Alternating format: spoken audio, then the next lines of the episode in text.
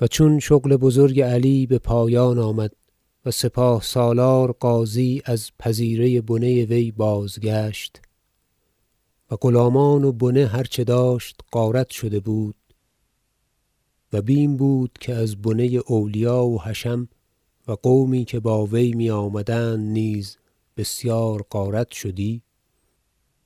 اما سپاه سالار غازی نیک احتیاط کرده بود تا کسی را رشته تایی زیان نشد.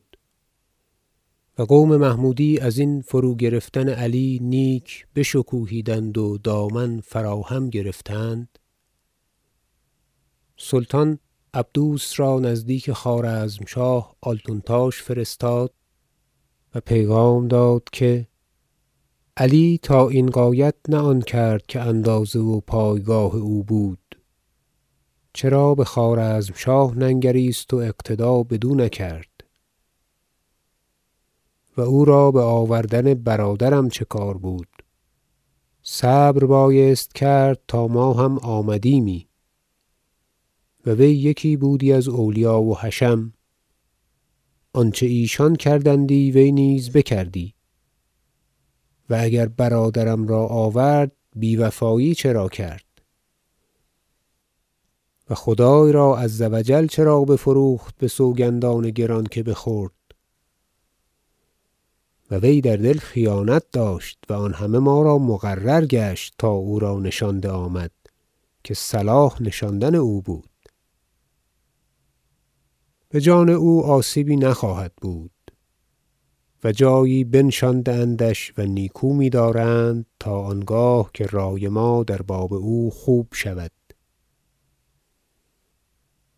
این حال با خوارزمشاه از آن گفته آمد تا وی را صورت دیگرگونه نبندد. و خوارزمشاه آلتونتاش جواب داد که صلاح بندگان در آن است که خداوندان فرمایند و آنچه رای عالی بیند که بتواند دید. و بنده علی را بدان نصیحت کرده بود از خوارزم چه به نامه و چه به پیغام که آن مبالغتها نمی باید کرد. اما در میانه کاری بزرگ شده بود.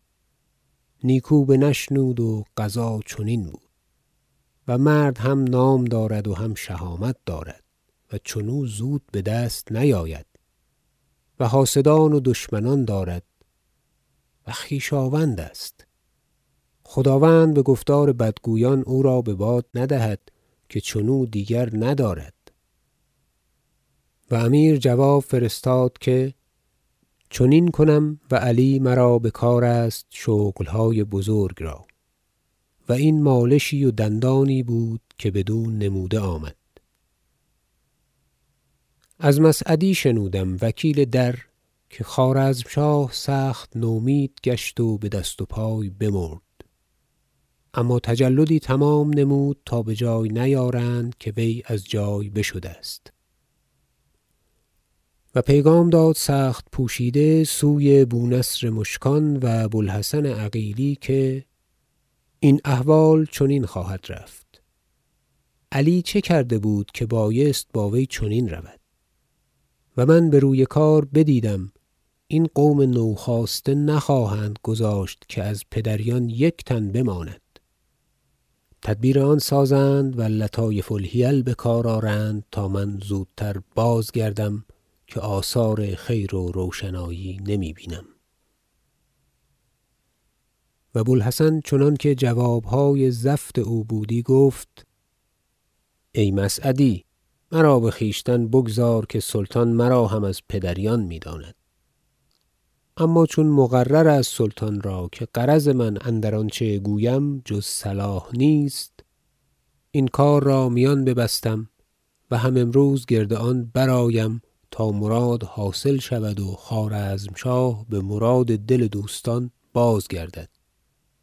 و هر چند که این قوم نوخاسته کار ایشان دارند آخر این امیر درین ابواب سخن با پدریان می‌گوید که ایشان را به روزگار دیده و آزموده است.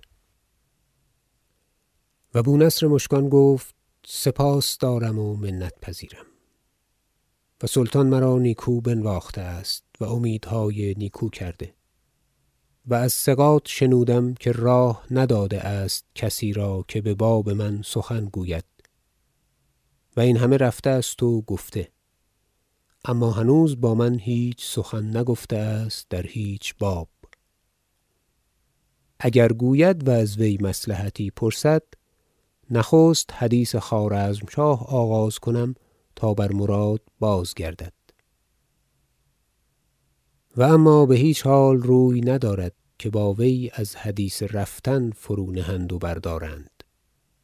و اگر با وی درین باب سخنی گویند صواب آنست که گویند وی پیر شده است و از وی کاری نمی آید. مراد وی آن است که از لشکری توبه کند و بتربت امیر ماضی بنشیند. و فرزندی از آن خداوند بخوارزمشاهی رود تا فرزندان من بنده و هر که دارد پیش آن خداوندزاده بایستند که آن کاری است راست بنهاده.